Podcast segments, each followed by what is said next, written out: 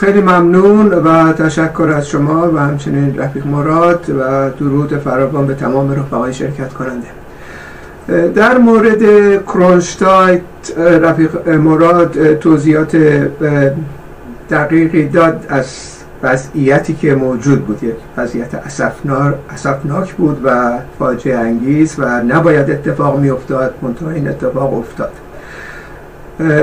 اما در مورد آنارشیستا که از این یک پیراهن عثمان ساختند و این رو بسیار بزرگ می‌کنن امروزم چنین می‌کنن. ما دلیلی که اصولا بحث آنارشیستا رو باید بکنیم صرفا یه بحث تاریخی نیستش. این بحث از زمان خود کارل مارکس شروع شد کنین در بین اول و به تدریج در انقلاب اکتبر مطرح شد. و در ارتباط با امروز ایران هم ما می‌بینیم گرایش آنارشیستی امروز در داخل وجود دارن که کم و بیش همین بحثا رو می‌کنن که دولت بیمعنا هستش ما از پایه بسازیم و تمام این به اصطلاح مسائلی که مطرح می‌کنن در مقابل مارکسیسم این یکی از به اصطلاح جریاناتی هستش که گرچه اهداف نهایی ما یکی هست با اونها یعنی اونها هم خواهان سوسیالیسم و کمونیسم هستن ما هم همچنین و همچنین در ارتباط با ساختن مثلا کارهایی از پایین و همه چی به دست شوراها و همچنین مردم باید نهایتا صورت بگیره ما توافق عمومی داریم و اینا به هر حال از تمام دورانی که مبارزاتی بوده علیه سرمایداری از افراد رزمنده بودن و از این نقطه نظر ما ایرادی با جنبه های رزمندگی مبارزات اونا نداریم و حتی اتحادهایی هم صورت گرفته در تاریخ میان مارکسیستا و آنارشیستا. اما در مورد اینکه به علت این اختلافات سیاسی اینها دست به یک سلسله تحریف ها می‌زنن و تخریب ها. و اینو ما در مورد در دوره مارکس محققا این رو مشاهده کردیم که توتعی با کنین در واقع در ارتباط با ساختار تشکیلاتی بین الملل اول انجام داد و اصولا تخته کرد و اصولا داشت تخریب می‌کرد بین الملل رو که ناچار شدن اخراجش کنن از بین الملل اول. و این روند از کار و این شیوه به اصطلاح برخورد اینها به مارکسیستا این برمیگرده به اون دوران و اوایل انقلاب اکتبر هم ما شاهد این بودیم. یعنی مرتبط مشخصا به کرونشتات نیستش. کرونشتات واضح چه اتفاقی افتاد اسفناک بود و نباید اتفاق می افتاد حالا با تفصیل می‌تونیم بیشترم راجع به صحبت بکنیم. اما در اوایل انقلاب خیلی جالب این نکات. بنابراین اینا رو من اشاره می‌کنم چون امروز هم اینا اشاره می‌کنن مطرح می‌کنن که انقلاب اکتبر یه کودتا بوده. یه فردی یه دیکتاتوری به نام لنین رهبر بولشویکا اومده و از توده ها سو استفاده کرده یا کودتایی سازمان داده قدرت گرفته بعدش هم شروع کرده به سرکوب بلافاصله و همچنین ببینید کنشتاد هم رفتن سرکوب کردن. اینا رو همه رو به هم وصل می‌کنن. همچنین این دوران دورانی که حزب بلشویک و شوراهای کارگری متحدن در واقع فعالیت های مشترک داشتن و دولت بعدی رو شکل دادن اینو مرتبط می‌کنن به استالینیسم. بنابراین تمام این مجموعه رو کاملا یک پارچه قلم داد می‌کنن و می‌خوان نشون بدن که مارکسیزم اصولا این ایده به قدرت رسیدن طبقه کارگر و گذار از سرمایداری به سوسیالیسم از طریق تشکیل دولت دیکتاتوری انقلابی پرولتاریا مردوده. این کار اصلیشون این هستش. امروز هم چنین دارن می‌کنن. بنابراین مسئله ای که مطرح هست اینه که در اون دوران اتفاقی که افتاد اینو من مجبورم یه چند تا آمار ارقام در دوران اولیه انقلاب بدم. چون اصولا این انقلاب رو اگر بخوایم یک پارچه بکنیم همه را با هم متصل بکنیم به استالینیسم در که درستی از انقلاب اکتبر نخواهیم داشت. در نتیجه این تاثیر می‌ذاره در انقلاب بعدی ایران هم به این ترتیب که وقتی صحبت از حزب می‌کنیم یعنی همه فکر می‌کنیم حزب یعنی اختناق یعنی میاد به جای توده ها می‌خواد صحبت کنه. نمونه های مختلف هم مشاهده می‌کنن در احزاب موجود که میگن اینطوریه دیگه. اینا میان قدرت می‌گیرن بعد همون ماجرای روسیه اتفاق میفته در آینده. بنابراین این اجزای اینو باید از هم دیگه تفکیک بکنیم این دوران ها. یعنی در دوره اول دوره 1917 تا 1919 در واقع دوره انقلاب بود انقلابی که یکی از مهمترین دستاورد در تاریخ بشریت از نقطه نظر رعایت مسائل دموکراسی و همچنین آزادی و برابری زن و مرد دادن ملیت های تحت ستم تمام آزادی و از همه مهمتر استقلال ایران منوط به این انقلاب بوده. ایرانی که به هر حال از طریق محرمانه از طریق دولت تزاری و و دولت انگلستان به شکل مستعمره در اومده بود بدونی که اصولا مردم هم بدونن. این سند به اصطلاح ننگین 1907 اومدن پاره کردن ریختن دور. حالا بحث در مورد انقلاب اکتبر و ایران هفته بعد ادامه خواهیم دادیم بحث خیلی مهمی هستش به خصوص اینکه بسیاری از این سوسیال دموکرات های امروز و هم با اقسام گرایش های ضد کمونیستی و ضد مارکسیستی اعلام می‌کنن که مثلا لنینیزم و انقلاب روسیه چه ربطی به ایران داره؟ اینطوری وانمود می‌کنن بنابراین متمرکز میشیم سر اون بحث. هفته دیگه به تفصیل.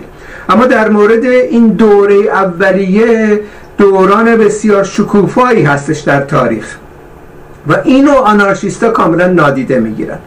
اتفاقی که افتاد این بود که به دلیل دخالت های مستمر و همچنین تعیین کننده بلشویکا به شکل مخفی در میان پیشتازان کارگری به مدت 17 سال و همراه بودن با طبقه کارگر اعتبار اینا به تدریج کسب کردن و اعتبارشون هم کامل نبود هنوز. یعنی خیلی جالبه در کنگره اول شوراها کنگره اول شوراها در روسیه 1917 صورت گرفت. ماه جوان 1917 که 748 نماینده از 400 شورای مختلف شرکت کردند.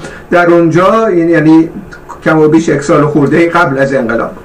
در اونجا اکثریت آرا نماینده های خودشون انتخاب کردن یعنی رهبری شوراها رو انتخاب کردن که این رهبری 285 نفر دست سوسیال رولوسیونرا بود 248 248 منشویک انتخاب شد و 105 بولشویک یعنی 258 سوسیال رولوسیونر نماینده کارگری انتخاب شدن و می‌بینیم که بولشویکا در اقلیت بودن در واقع. یک سال خورده قبل از انقلاب و دخالت های اون دورشون تا زمان انقلاب تا کنگره بعدی کنگره دوم شوراهای کارگری به شکل سراسری صورت گرفت در 25 26 اکتبر. همونطور که می‌دونیم نوامبر در هفته نوامبر در واقع انقلاب رخ داده این تاریخ در واقع امروزی رو استفاده می‌کنیم. چون اون تاریخ قبلی میگن بهش انقلاب اکتبر منتها نوامبر صورت گرفت انقلاب. و 25 و 26 اکتبر 1917 649 نماینده منتخب شوراها شرکت کردن که شامل 318 استان می بود. در اونجا انتخابات صورت گرفت و بولشویکا 390 رای آوردند.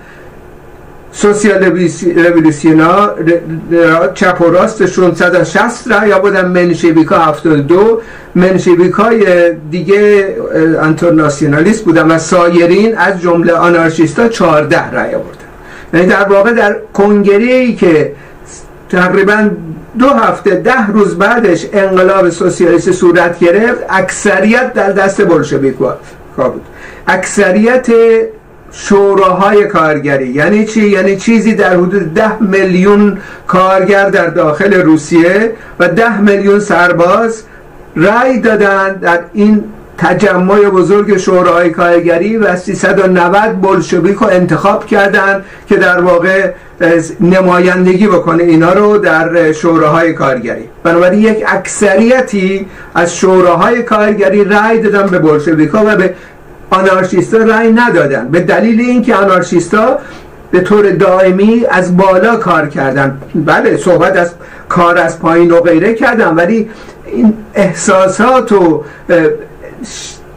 انگیزه و همچنین آگاهی طبقه کارگر رو در نظر گرفتن همین حرفای از بالا که امروز هم می‌زنن دیگه. بریم و بگیریم و بزنیم و بکوبیم و غیره و بعد این میشه انقلاب و انقلاب هم بلا فاصله میشه. کامون و شوراها می‌سازیم و دیگه نیاز به دولت هم نیست نیاز به حزب هم نیست. در نتیجه تمام کارا رو برا می‌کنیم. خب این مورد پسند کارگران نیستش که دارن مبارزه روزمره می‌کنن. حزب بلشویک با درایت کامل از آگاهی فعلی اونو شروع کرد. در کنارشون قرار گرفت قدم به قدم اینها رو در واقع رهنمود داد و طبقه کارگران دیدن در عمل تجربه کردن در عمل به سوی بلشویکا رفتن. و یک کمیته مرکزی اجرایی برای اولین بار کمیته مرکزی اجرایی شوراها در تمام روسیه اکتبر 1917 شکل گرفت که دقیقا بعد از انقلاب این صورت گرفت که نمایندگی خودشون برای تشکیل دولت انتخاب کردن.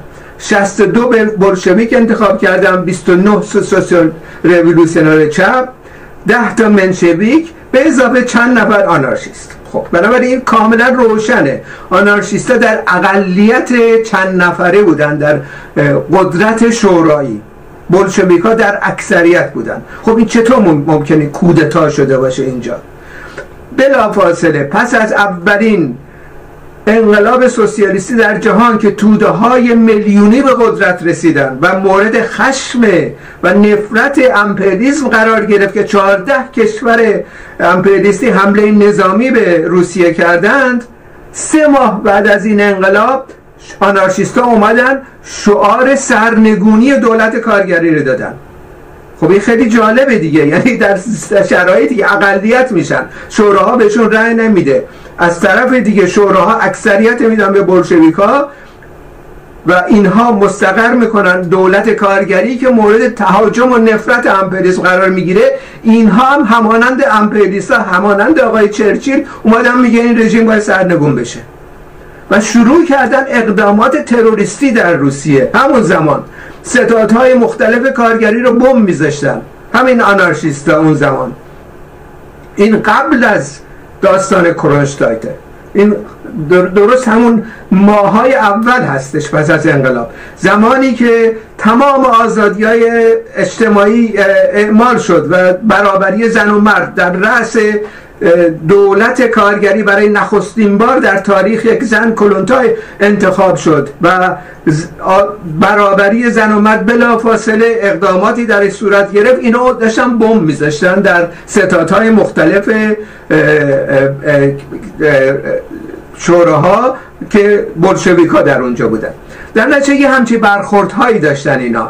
و این برخوردها خب واضح خسمانه هستش و در ضمن همخانی داره با همون سیاست های خود سوسیال دموکرات ها و امپریالیسم در اون و امروز هم در واقع این فاکتور مسائلی که اینا مطرح می‌کنن از این کتاب آقای پول ابریچ هم میارن. اینا استفاده میشه از طرف هم سوسیال دموکرات علیه انقلاب روسیه هم آنارشیستا. بنابراین یه همچین موقعیتی رو اینا به وجود آوردن و بعد ماجرای کرونشتاد به دنبال این اومد. بنابراین این مسئله باید روشن باشه که در اول انقلاب یک انقلاب کارگری متکی به اکثریت آرای شورای کارگری بود. این موضوع که کودتا شده یک دیکتاتور اومده از بالا یه سری کارهایی کرده و غیره. کاملا بی اساسه و مغرزانه هستش و در واقع نشون میده که اعتبار آنارشیستا تا چند اندازه نازل بود در میان کارگرها در روسیه و روسیه اون زمان. و در دوره آتی هم در ایران هم چنین خواهد شد. یعنی اینا الان شروع کردن به این حملات علیه مارکسیستا و غیره و نهایتا کار اساسی انجام نمیدن. می‌خوان پرش کنن. عجله دارن. تمام موضوعات رو می‌خوان یک شبه حل بکنن دولت هم بندازن هیچ راه حلی هم نداره. در نتیجه شکست می‌خورن. در اسپانیا شکست فاحشی خوردن. 20 هزار عضو داشتن در کاتالون و باسک. موقعیت هایی داشتن که بتونن بیان همکاری کنن قدرت کارگری رو بگیرن صرف نظر کردن امتناع کردن از اینکه قدرت بگیرن. در نتیجه رفتن از طرف دیگه معامله کردن و در به اصطلاح تجمع جبهه خلق استالین شرکت کردن. بنابراین زیگزاک های زیادی اینا زدن در تاریخ. مثلا کرونشتال در واقع در این موقعیت اگر ما ببینیم به این علت هست که جار و جنجال اضافه اینا در واقع ایجاد کردن سر ماجرای کرونشتاد کرونشتاد در واقع میگم چندین ده هزار نفر کشته شدن. بی اساس این حرف. دو هزار نفر از طرفین کشته شدن در اون ماجرا. ادهی هم رفتن به فنلاند از همه ملبانان کرونشتاید و بعد برگشتن. و بعضی هم پیوستن به حزب بلشویک. اینا رو نمیگن در واقع. ولی این قرض ورزی آنارشیستا در واقع ریشه در این ماجرای بزرگ کردن این ماجرای کرونشتاد داره و اینو باید در نظر بگیریم. و از این زاویه هستش که در این مورد خب نکته ای که رفیق مراد اشاره کرد ما در 1900 2021 در واقع ما بهش میگیم دوران تاریک انقلاب اکتبر. یعنی ما نقد داریم در واقع به لنین به تروسکی به تمام کسانی که اونجا بودن. یه مقداری برخوردهای از بالا کردن و جایگزینگری گری حزب رو تقویت کردن به دلیل اینکه در دوره قبلش و هر حال اصطلاح سیاست کمونیسم جنگی اقتصادی بود و غیره و به هر حال موجه بود. این شرایط جنگ خب واضح همه باید جنگ برن جنگ و غیره دموکراسی و پارلمان و انتخابات و غیره صورت نمی‌گیره. اما پس از شکست کشورهای امپریستی دوبل امپریستی و دفع اینها یک شرایط ایجاد شد که کم کم شوراهای کارگری شروع کردن به احیا کردن. بخصوص اتحادیه کارگری اون زمان. و اتحادیه کارگری عمدتا دست منشویکا بود در اون دوران برخوردهای خیلی فرق گرایانه خود بلشویکا کردن نسبت به این. و ما انتقاد داریم به این در نوشتم که بالای صفحه هم لینکشو گذاشتیم. اونجا مفصل به تمام نقدهامون به حزب به حزب بلشویک اون دوران و همچنین دوران دوران های بعدش هم اشاره کردیم خب این مرحله دومه. مرحله سوم مرحله احیای دموکراسی است. یعنی بلافاصله پس از این دوران این تخطی هایی که صورت گرفت خود لنین اولین کسی بود که شروع کرد مبارزه با بوروکراسی و شروع کرد اقداماتی. متاسفانه دو تیر در بدنش بود. یکی از همین جریانات اصطلاح اسارای چپ و غیره بهش حمله کرده بودن تیراندازی کرده بودن فوت کرد لنین متاسفانه. تروتسکی هم یه مقداری با تعویق شروع کرد مبارزشو. یعنی 1923 شروع کرد تازه در اپوزیسیون ایجاد کردن و غیره که اونم دیر شده بود که در واقع تبعید رفت و بعد در مکزیک هم کشتنش.